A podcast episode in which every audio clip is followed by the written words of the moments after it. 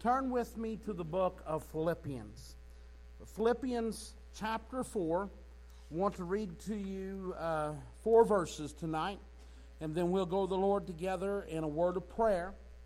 And then I would ask that you would continue to pray, that everything would go, continue to go just exactly according to God's will. I'd say everything that God wanted me to say, nothing more and nothing less. Philippians chapter 4, I'll give you just a moment longer to find it. Philippians chapter 4, beginning with verse 10. but I rejoice in the Lord greatly that now at the last your care of me hath flourished again, wherein ye were also careful, but ye lacked opportunity. Not that I speak in respect of want, for I have learned, in whatsoever state I am, therewith to be content. I know both how to be abased, and I know how to abound. Everywhere and in all things I am instructed both to be full and to be hungry, both to abound and to suffer need. I can do all things through Christ which strengtheneth me. Let us pray. Heavenly Father, Lord, we just humbly come before you here tonight one more time, thanking you for the good day, thanking you for the many blessings, thanking you, Lord, for everything that you've done for us. From, from the freedom that we have in this nation to be able to freely gather here tonight without fear of persecution, to the very breath that we draw. It's a gift from you. And Lord, I think that sometimes that uh, we're quick to go to you with our needs, but we're slow to take time to just thank you and praise you for the things that you've done. But you have. You've been so good to us, Lord, so much more than what we deserve. And the greatest gift that could ever be given, you give. Right? When we didn't deserve it, uh, when we were still yet at enmity, as, as you say in your word with you, when we were still in rebellion against you. God, you loved us anyways, and you sent your only begotten Son. You gave him freely, and he died on Calvary's cross. His blood was shed for not his own sins because he was without sin, but for our sins, so that we could be reconciled to you. God, what more could we want? What more could we ask? The greatest gift that could ever be given has already been given. God, I hope that we don't ever take it lightly and we don't ever take it for granted. We're never flippant about it. I pray, Lord, that we always have praise and glory on our lips for you because you alone are worthy of it. I pray, Lord, that we'd never forget what you've done for us. And Lord, I pray as we go forward here tonight. I've already said it doesn't feel right to even ask anything else of you, but you tell us to cast our cares upon you. And so, Lord, here we are one more time before you tonight, Lord. And there's many needs among among us. I don't know them all, but I'm uh, but I know that there is. And so, Lord, I just pray tonight that you would just move amongst your people in a mighty way. God, that you'd stir our hearts. Lord, that you'd walk amongst us and have your way here uh, in a mighty way tonight. Lord, we just continue. We've already felt your presence, but I want to especially continue to invite your presence into the, the preaching part of the service here tonight because I know that I can't do anything without you. And so, Lord, I'm just asking tonight, Lord, that you would meet every need here tonight. God, that you'd lift us up and encourage us, that you'd draw us near to you. God, that you'd convict us of where we fall short. Lord, if there's any here tonight that are lost and undone, God, let tonight be the night that they would repent and get things right with you before it's everlasting too late. Lord, eh, whatever the needs is here tonight. And Lord, I just pray also, I need your help tonight. I feel inadequate. I never feel like that I'm have prepared enough. I never feel like that I know enough. I never feel like I've prayed enough. I never feel like that I'm ready enough. Lord, I, I know that I'm inadequate. But God, I also know it's not about me and it's about you. And so, Lord, I just present myself to you tonight as a willing vessel. And so, Lord, I'm just asking that you'd pour yourself out into us tonight. God, my heart's desire is to de- deliver your message, that they'd leave here knowing not that they've heard from me, for who am I, but knowing that they've heard from you. So, God, clear my mind of everything but your message, your thoughts, your words. Place on my tongue the very things that you would have me to say here tonight. Lord, help them to understand and know is coming uh, from you through my spirit to theirs. And we'll be sure and give you every bit of the glory for it. God, we love you tonight. We worship you. We praise your holy name. And we ask it all in the precious and holy name of Jesus. Amen. I'm going to ask, I want to start out with a question. And then we'll answer it tonight, or, or you can answer it tonight. Verse 13. The last verse I read to you says, I can do all things through Christ, which strengtheneth me. My question is, is that verse, verse 13, is it one of the most misused verses in all of the Bible? Not the mis- most misused. I would never make that claim. I, I wouldn't even know how to figure that out for sure. But my question to you is that one of the most misused verses in all of the Bible? Maybe, maybe the question that we shouldn't be asking ourselves or should be, you know, is do you understand what it is saying? Uh, context is so important. So I've read to you the verses leading up to it. I'll talk a little bit more about the book of Philippians, but let's work through this passage of Scripture here tonight and let's find out, all right? Uh, so you just keep that in mind as we go as we go through here. Now, to get on with my message, I can't preach on this passage of Scripture without addressing verse 13. It's why I brought that up and why we'll come back to that later.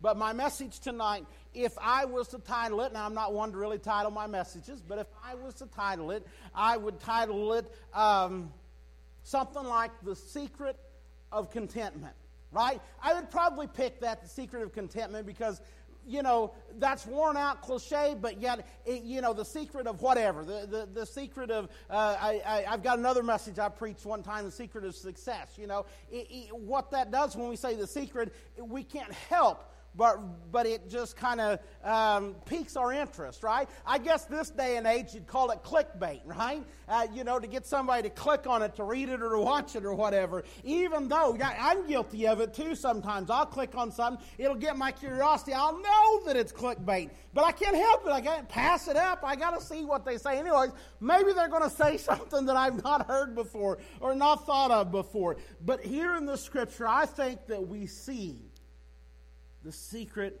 of contentment. I heard a story one time. I, I don't know if it's true. Uh, probably on some level it is. It doesn't matter though. Uh, it, it's just told for the point of the story, and it's very point. The, the, the point is very true. I think we can all relate to it. But anyways, the story is about a, a, a pilot. Okay, I, I, think probably an airline pilot or whatever. But he was a pilot, and he was flying over uh, the mountains, and uh, from where he was, he's close enough to the ground that uh, as he's going over the mountains in the higher elevations, uh, that you could see this, uh, this, this lake. Not a huge lake, but it was it wasn't no pond, it was a lake, you know. And as he's flying over, he always thought about this as he flew over, and uh, he leaned over to his co pilot. He had a new co pilot that, that time around. And, anyways, he leans over to his co pilot and he said, You know, I grew up right down there. And he said, I spent a lot of time as a young man on that lake right there. And he said, I used to go there. He said, I can remember going there and fishing with my grandfather and, and friends and family. And he said, and I, there's a lot of times I just went down there by myself as a boy. He said, I spent a lot of hours and a lot of days on that lake fishing. And he said, that's where I really got the love for, uh, for wanting to be a, a, a pilot. He said, I used to sit down there, and at that high of elevation, you can see. If you've ever been up in the mountains, you'll know this is true. You can see them, them airliners that are flying over, you can't see them a lot of times down here when they're flying way over, but you're up in the mountains, you're close enough to them, you can see them. And, anyways, he'd say you could always see those airliners flying over, and he said, I'd always look, and he said, Man, I would love to be up there flying one of them airplanes. When I grow up, that's what I'm going to be doing. He said, But these days, He says, when I look down there at that little lake and I'm flying over, he said, back then I would look up and wish I was up here flying. But he said, when I fly over now, I look down there and I wish I was back down there on that little lake fishing again. I think I thought it was a good point that the person was trying to make in that story. Contentment. To pursue contentment is what I would call a slippery slope. We go after, what I mean by that is we go after the things that we think will make us happy, only to find out that it didn't work. That it, in other words, it didn't make us happy. We thought it made us happy, right? He thought, when he was a little boy, he thought that he would like nothing more but to be up there flying them airplanes. When he's up there flying them airplanes, he wished nothing more that he'd be back down there like he was when he was a little boy, sitting there at that lake fishing. I would say the big idea, right? The thing that I'm trying to drive at in this, in this Uh, this message in this passage of Scripture. I'm not going to make you wait until the end. I'll tell you right now, right? It's when you rely on God, you will find contentment in whatever situation. That doesn't matter whether it's good or bad. When you learn to rely on God, you will find contentment in whatever situation that life hands you. All right? That's the point. That's the idea. Here is our problem. Our problem is our lack of contentment, right? Our lack of contentment. just look around us. Look in our society today. Look in our own lives, right? Our lack of contentment is reflected in the high rate, first of all, of people moving, right? We're always on the move. We're always looking for something better, right? I've known people that uh, change houses like I change underwear, you know? I mean, I don't know if I'm supposed to say that. Jennifer will tell me after a while. But, I mean, they're always moving, you know? I hate it. I wouldn't, I couldn't stand the idea of moving. But they're always moving. Is there a lack of contentment? Are they on the move? Are they all always looking for a better uh, a house, you see the same thing with a job, right? And, and so it's reflected in our lives and in our society today. We're always on the move. We're always looking for a better house. We're always looking for a better job, a better place to live, a better uh, place to raise a family, a better place to retire. Uh, sometimes we're even on the move looking for a better church or a better preacher, right? It's just a symptom of a lack, of lack of contentment, right? Our lack of contentment really, I think, rears its ugly head in the many divorces that, that occur daily in this land, in this day, in this society that we live in, right? People, uh, they just don't think they can find happiness in their marriages. So they'll trade spouses like they're trading in, like they're trading cars, like they're trading in for a, a newer model or something like that, only to find that they have the same problems, that the same problems keep reoccurring. As a pastor, it just amazes me the number of people that you talk with and you work with and you try to counsel and you try to help and they come to you wanting to get married. And, and I've just seen it over and over, right? Just making the same mistakes, just reoccurring over and over, right? This one didn't work out. So, and, and it's always all the other person's fault or, or pretty much all the other person's fault. You know, there might have been a little thing or two they could have done different or better, right? But yet, that doesn't seem to be the fix of the answer, right? Because the next thing you know, it's the same thing all over again. Can I tell you a little something? If you can't make the marriage that you're in right now work, then there's a real good chance you ain't going to make the next one work either. It's not until you learn from your mistakes and correct them that you'll ever be able to make a marriage work. That's the advice I give all couples. I always do. In Philippians, here, let's get back to our passage of Scripture. In Philippians, in the verses I read to you, verses 10 through 13, which that's, a, that's one paragraph here in this letter. You see a man, right? This is written by a man who, as he's writing this, sits in prison because of corrupt officials. He is waiting for all that he knows what could be possible execution over false charges, and he sits there and tells us how to find contentment. And the answer to it lies buried in the midst of, if you really study the book of Philippians, I cannot find any other thing to call it than this a thank you note. That's really what, what Philippians is. It is a thank you note to the church at Philippi. And Paul has buried in it, as I'm bringing out tonight, the secret of contentment, but there's, well, there's a lot of information that he has put in it for them. But really, what this is, is this is a thank you note. See, the Philippian church had sent a financial gift to Paul, uh, the, who is a prisoner, right, at this time awaiting trial. And so they have sent him this gift, and Paul wants to express his heartfelt thanks, but at the same time, he doesn't want to give the impression that the Lord was not sufficient for his every need. So he kind of combines the two things, right? Uh, he combines his thanks with the valuable lesson on the secret of being content, regardless of what your situation might be. So let's, let's go at it this way. What is contentment? Okay? What does that mean? What does it mean to be content? What is contentment? What does the Bible say about contentment? Well, actually, the Bible has quite a bit to say about this matter of being content. Paul said in 1 Corinthians chapter 6 and verse 6, he said, godliness without, uh, excuse me, godliness with contentment is great gain. And then he goes on in verse 8, he says, And having food and clothing, let us be content. That's pretty, um, that's not asking a whole lot. The writer of Hebrews, whoever that might be, the writer of Hebrews in chapter 13 and verse 5 says, Be content with such things as ye have, for he has said, I will never leave thee nor forsake thee. I think about that for a minute. Contentment means to be satisfied, to feel like you have enough.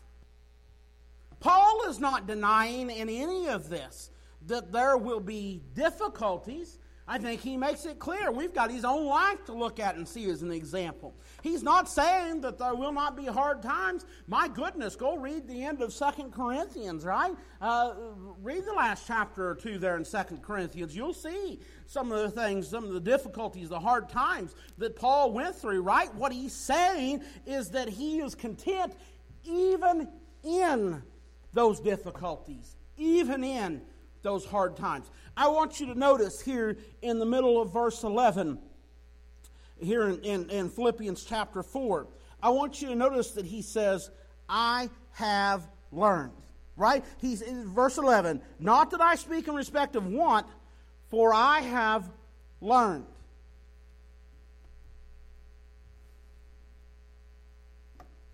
What Paul is saying is that he has learned the secret of living a content life, or what it means to live a content life. Here's what I'm trying to say. Here's what Paul is trying to say. Contentment is something learned, right? In, in verse 12, Paul says, I know both how to be abased and I know how to abound. I mean, think about it for a minute. In this statement, we get the idea of the state or the circumstances of Paul's life, right? We see both ends of it, how to be abased and how to uh, abound, right? So first of all, let's let's look at those for a minute. What does he mean by those two things, right? He speak first of all, he speaks of the circumstances that were abasing, right? Abasing that means to um, to humble to make low, right? Uh, the, the actual word in the Greek language, and I try not to dive off in this too much, but once in a while, or not once in a while, a lot of times, the original word in the context of how it was typically used paints such a beautiful picture that I, I, couldn't explain it or illustrate it any better. The word that is used, that is translated here uh, to abase, which means to humble or to make low, right, is actually the same word that they would sometimes use when they were speaking about uh, the river in a time of drought, right? It's like when we would say uh, the, the river is running low right? Because of a time of extreme drought or drought and that kind of thing, right? So Paul is saying here, I know how to run low, right? Paul knew what it was like to run low and be humbled by the circumstances of life. He knew what it was like to do without. And let me remind you for just a minute that when Paul wrote these words, he was not in a mansion, but he was in a prison, right? He was not, uh, he, he did not have a servant waiting on him. He had a soldier watching over him, right? If anybody knew what it was like for the river to run low, it was Paul. And then the second word that he uses here. This is what's so amazing and beautiful about all this, right? When he, he uh, speaks of his circumstances that were abounding. The word bound actually is the opposite, speaks of the opposite of the word abase. It is actually used sometimes when it's talking about a river that is overflowing. That's the language. That's the picture that he's that he, that he is painting here, right? That sometimes in his in his life, right, it's like a drought and the river is running low. But then there's other times, right, whenever there's been plenty of rain and the and the river is overflowing, right? His life, sometimes in his life, things are running low, and other times uh, it's abounding, it's overflowing, and in both of those circumstances, he has learned not something that God has supernaturally put in him that he. No, that's not what he's saying. He's saying in both of those circumstances, he has learned how to be content. Paul had been on the top, and he had been on the bottom. He had known both prosperity and poverty. He had known in his own words circumstances that were abasing and circumstances that were abounding. Now, with that kind of understanding of the context of what Paul is saying here, let's go back to verse 13. That's what we're ready for. Understanding the context for the verse, I can do all things through Christ, which strengthens me. I don't know if in all of church history that has been as popular a verse as it's been the last 30 years. I don't know. I can't speak before that. This verse So, a lost person that's wanting to use the Bible against Christians, the verse they know is judge not.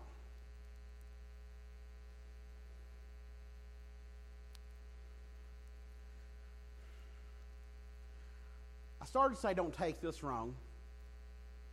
I want to say, don't get mad at me. But the truth is, if you take it wrong, Maybe God's saying something to you. And if you get mad at me, if you're really a Christian, you got to love me, so you're going to have to get over it and forgive me. But the shallow Christian, the immature Christian, and I don't necessarily mean that in a negative way. It very possibly could be. Brother Jim preached to us, those that were at the meeting Saturday, he preached to us uh, uh, about this very thing. Those, matter of fact, he used the scriptures from, uh, was that from Hebrews, about those who uh, ought to be on the meat but are in need of milk again, need to be taught the first things, the basics again.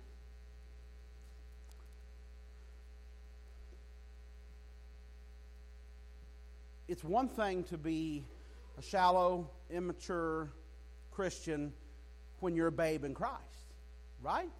We all start out there, right? You're a babe in Christ, you're born in Christ. You're not start out, right, having read the, all of the Bible, having studied it thoroughly, having sat under good preaching and teaching, having to spend time in, in prayer with the Lord, right? And it wrestled with His Word and what it is that, you know, He's trying to tell us and that, right? I mean, that, that's, that's growing up. That takes time to grow and mature. And, uh, hey, if that's where you're at, I'm not, I'm not trying to, to say anything negative or bad about you. Look, I mean, that's like, that's like, you know, saying something negative about Nathan because he's young. I mean, he's just a kid, you know. I mean, there's growing to do, right? As Christians, we're the same way. We start out as a babe in Christ, and there's growing to do, and that's fine. I guess maybe if somebody wants to take it like I'm getting on to them, if you sat here if for 30 years or for 20 years, 30 years, or 40 years, and you're still a babe in Christ, then maybe, maybe there might be something wrong, right? Maybe,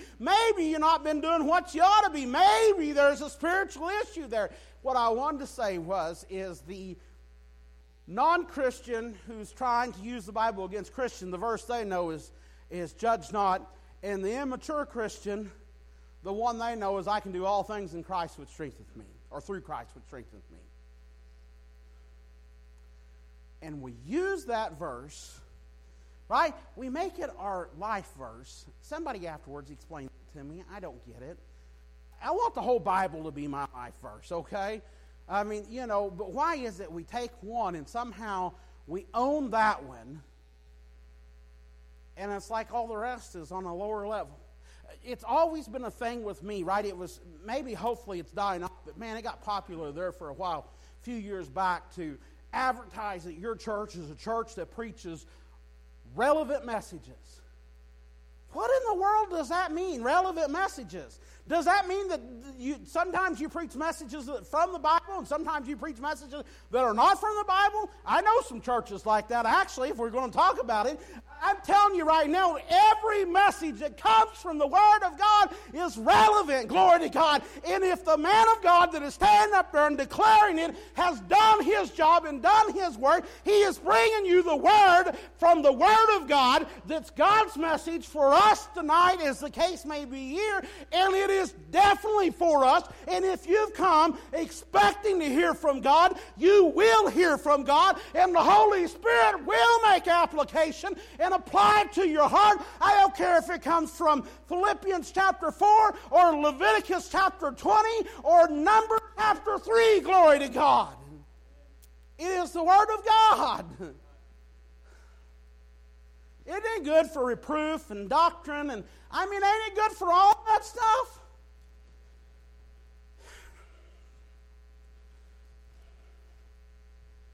We have people often that we take this verse and we want to hang on to it in a special way, but we, we don't even, I mean,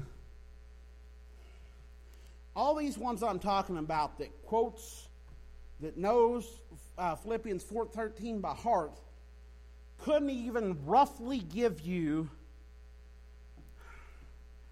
a sort of roundabout and general answer of even a clue what the verse before it or after it says, or even what it's talking about. It's Philippians 4:13. I've got it. I've got it embroidered on my Bible cover. It's my life verse. It's on the wall at the house. It's on the you know wherever, whatever. And that's great. Learn the Word of God. Put it all up there. But the problem is, is we take it and we hang on to it like that, thinking, believing uh, that what it's saying is that if we have Christ on our side, uh, that we will be successful in everything that we set out, that we set their hand to do, right? And if for some reason it doesn't work out that way and they're not successful, then it just amounted to a lack of faith or, or, or some sort of nonsense like that. The problem with the whole thing is, is that's not what Paul is saying at all. I, got, I said I was going to let you figure it out. I guess I'm telling you here tonight, aren't I? What Paul is actually saying is nearly the opposite of that. Paul is saying that he can handle the times that feel like success, if you want to use that terminology, right? When the let's use the terminology that's here, when the when the, the times when it's abounding, the times when the river is overflowing, and also the times when he feels like a failure, right? When he abased whenever the river is running low, because he relies on Christ for his strength. That is where he is source of strength. So in all circumstances, whether they're good or bad, it's not saying that I've got uh, that since I've got Christ, then I'm invincible and I can do anything and everything. That is not depend on the circumstances. There's some verses in the Bible that does kind of talk about and teach some of them things. Greater is He that is in me than He is in the world. But if we look at this in context, it's talking about Paul's learned how to be content in all circumstances. And the secret of that has to do with his relationship with Christ. H.A. Ironside, uh, he's a Christian commentator from years ago. He told of a Christian who asked another Christian how he was getting along. The, the friend's reply, and I felt kind of convicted whenever I read this because. Um, I say things like this sometimes. But, anyways, the friend's reply was, Oh, I'm doing fairly well, given the circumstances, or under the circumstances, I think was the exact phrase that was used. The Christian that asked that to begin with, he replied, I'm sorry that you're living under the circumstances. The Lord would have us living above the circumstances. That's what Apostle Paul is talking about the secret of contentment, regardless of the circumstances, regardless of what's going on. The secret to contentment is realizing that God has already given you in your present circumstances everything you need to make it. Everything that you need for whatever it is that you're facing in your present circumstances, right? This ability um, to, to understand this and to live this way and to live above the circumstances instead of under the circumstances, right? It, that does not come naturally. It must be learned and it must be developed through de- uh, over time through dependence on and obedience to Christ. That is Paul's secret to contentment.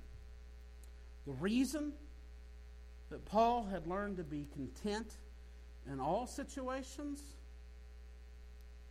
was that Paul had learned to rest in the fact that God knew his needs, that God was able to meet his needs, and that God would continue to meet his needs until the day that he called him home.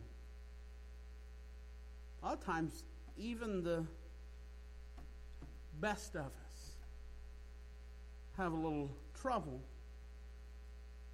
because we forget or we don't live like we realize and understand and have faith and believe.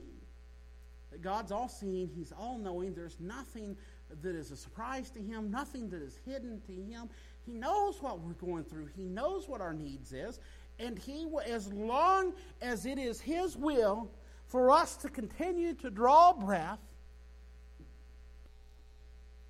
He'll give us what we need to go through whatever it is that we're going through. Paul is saying that he had learned he could handle anything that life threw at him through Christ's power. And listen to me. Can I say this one more time?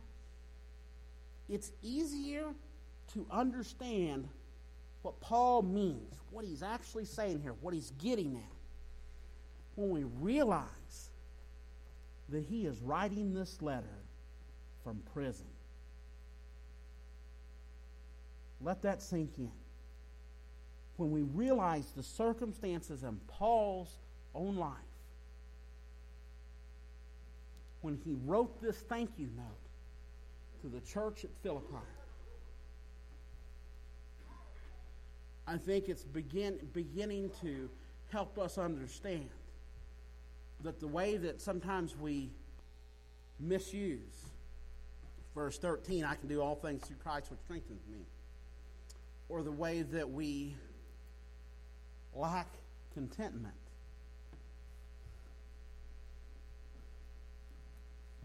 So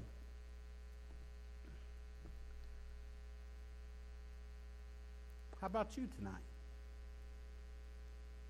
How are you doing with contentment?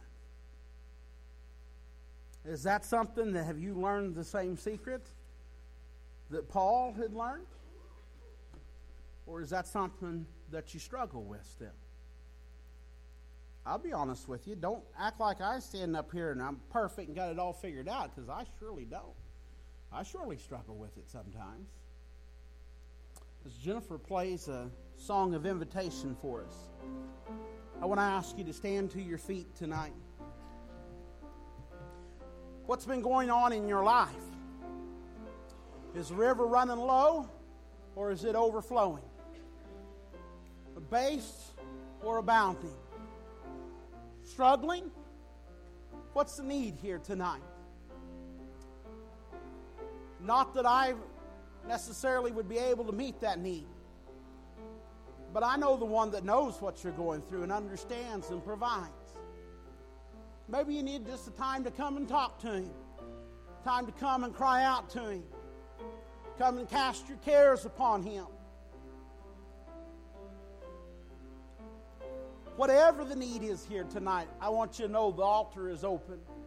I want to give you the invitation to come tonight.